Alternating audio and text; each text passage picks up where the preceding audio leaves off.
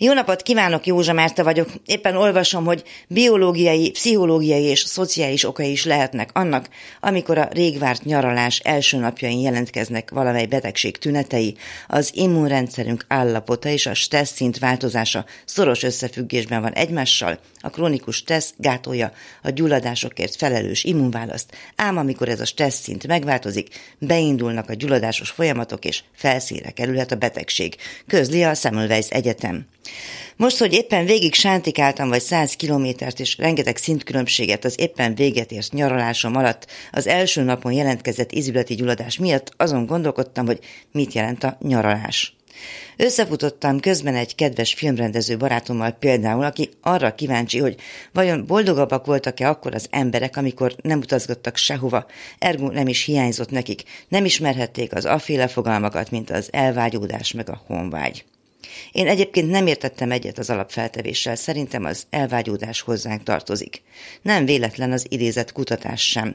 Nagyon sokan vagyunk, akiknek az év csúcspontja az az időszak, amikor kimozdulhatunk a mindennapokból, és valahol másút lehetünk. És olykor annyira vágyunk rá, hogy belebetegszünk, és hangsúlyozom, ezek a boldog kevesek.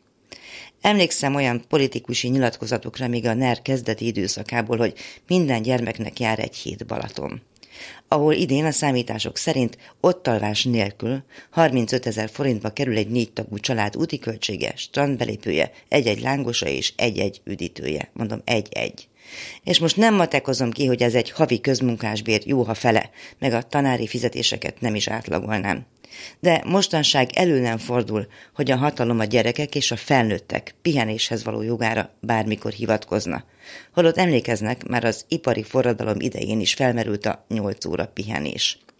A közösségi hálón olvastam, biztos sokan látták valami olyasmit, hogy ti mit csináltok a nyáron, vitorlázunk, kiugrunk olaszba, aztán meg elmegyünk egy szafarira, mert a gyerekek még nem láttak élő oroszlánt, és ti mi lecsót, ha lemegy a paprika ára.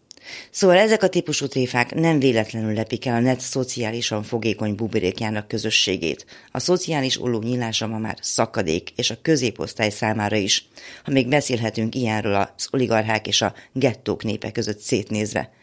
A nyaralás sokszor csak kétségbe esett kapaszkodás a valamikor polgárinak álmodott illúzió romjaiba. Ebbe is bele lehet betegedni, mint látjuk, meg abba, hogy hány könyvet tudunk megvenni egy évben. Hogy mondjuk Pintér Béla társulata, de az Egriek kedvenc szimfonikus zenekara sem kapott idén egy árva petákot sem. Szóval például egy egri ember nem csak nyaralni nem fog idén, de egy koncertre sem mehet el. A most bejelentett szigorítások után csak annyit mondhatok, remélem, hogy jövőre nem tekintünk majd nosztalgiával az idei évre.